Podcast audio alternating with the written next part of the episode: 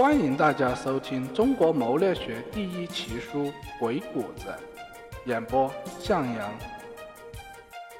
第十二节，管理谋略篇，故事二：抓住要害，朱伯打蛇打七寸。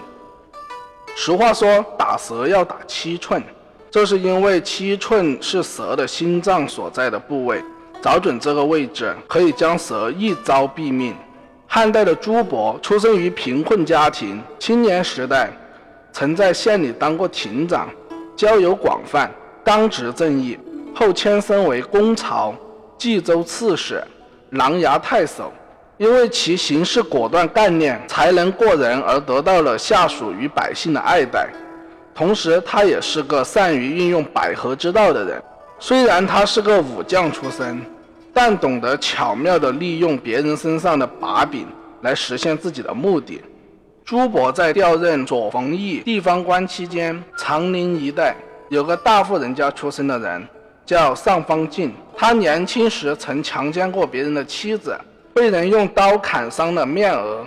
如此恶棍，本应该重重惩治，只因他大大的贿赂了官府公曹，不但没有被革职查办。反倒被调升为守卫。朱伯上任后，有人向他告发了此事。朱伯觉得真是岂有此理，就找了个借口召见尚方进。尚方进见新任官员突然召见自己，不禁心中七上八下，但又不能躲避，只能硬着头皮来见朱伯。朱伯仔细看了尚方进的脸，果然发现有疤痕，于是让侍从退开。假装十分关心地询问尚方进：“你这脸上的伤是怎么搞的呀？”尚方进做贼心虚，知道朱伯已经了解了他的情况，心想这下肯定完蛋了，就像小鸡啄米似的，接连的给朱伯叩头，嘴里不停地说道：“小人有罪，小人有罪。”朱伯见他也不隐瞒，便说：“既然知道自己有罪，那就原原本本的给我讲来。”尚方进如实的讲了事情的经过，他头也不敢抬，只是一个劲的哀求道：“请大人恕罪，小人今后再也不敢干那种伤天害理的事了。”哈哈哈哈！朱伯突然大笑道：“男子汉大丈夫，本是难免会发生这种事情。本官想为你雪耻，给你个立功的机会，你会效力吗？”尚方进开始被朱伯的笑声吓得身上直起了鸡皮疙瘩。心想这下要倒大霉了，但听着听着，终于缓过气来。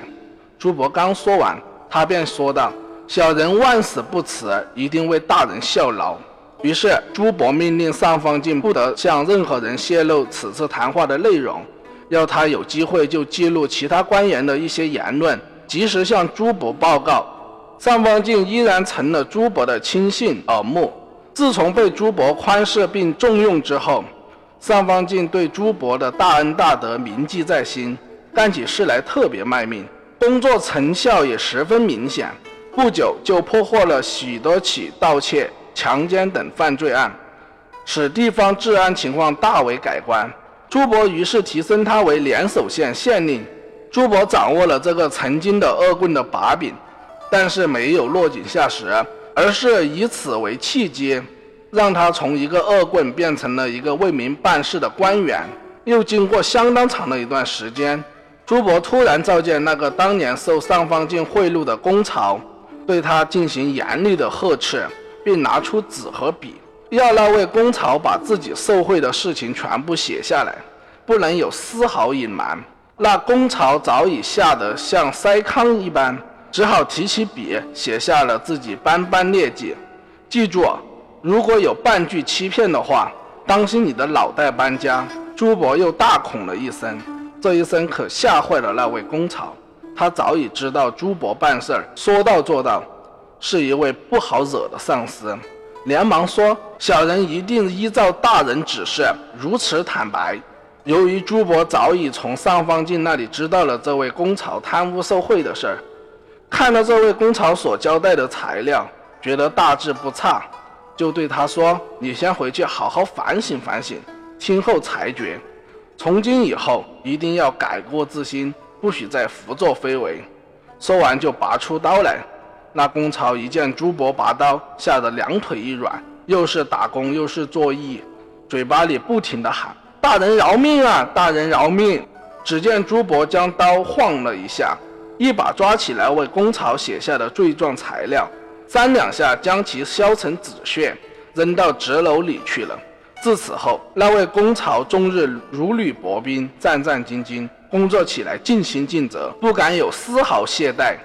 武将出身的朱伯，身为一个文官，他没有舞刀弄枪，而是以百合之道去处理问题。对于曾经犯错的人，不是一棍子打死，而是抓起要害，再施以宽恩，一张一弛，一百一合，收归恶徒为己所用，为自己的官路既定了基础。现实中击中对方的要害，便可让其毙命。这个道理非常简单，但某些情况下，我们并不需要将对方置之于死地。而是运用百合之道，百合有度，一方面给对方留了条后路，更获得了自己的所需。所谓的己之利却不伤和气，为人所难却游刃有余。可见百合之功效是利多必少，成己之美的。好了，本节播讲完毕，感谢大家的收听，再见。